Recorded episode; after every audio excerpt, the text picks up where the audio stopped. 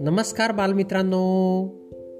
बालमित्रांनो मी मंगेश कुमार अंबिलवादे तुम्हा सर्वांचं वाचन कट्ट्यामध्ये मनपूर्वक हार्दिक स्वागत करतो.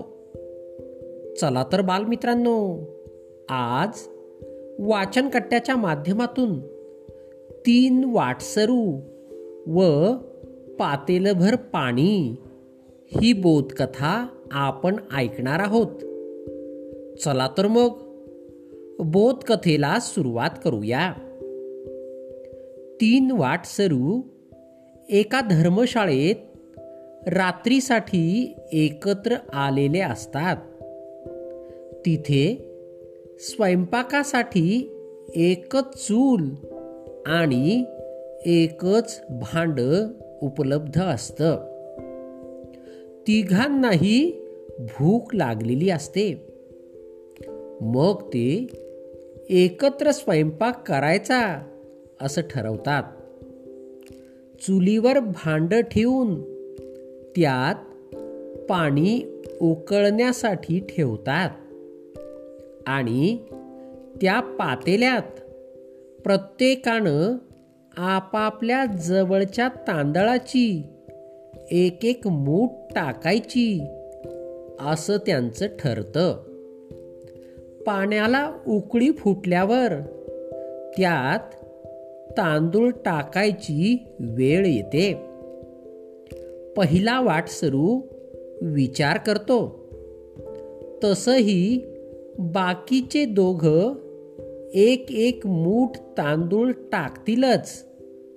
तेवढा भात तिघांना पुरेल. मी कशाला माझे तांदूळ वाया घालवू? म्हणून तो स्वतःच्या पिशवीत हात घालून रिकामीच मूठ घेऊन येतो आणि पातेल्यावरचं झाकण बाजूला सारून पातेल्यात तांदूळ टाकल्याचं नाटक करतो. गंमत म्हणजे एक्झॅक्टली असाच विचार बाकीचे दोघही करतात. आणि पातेल्यात तांदूळ टाकल्याचा नुसता अभिनयच करतात.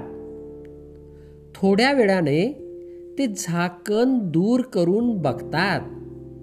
तेव्हा अर्थातच पातेल्यात फक्त गरम पाणी असते. भाताचा तर पत्ताच नसतो. तिघेही चडफडत आणि एकमेकांना शिव्या घालत उपाशीच झोपता.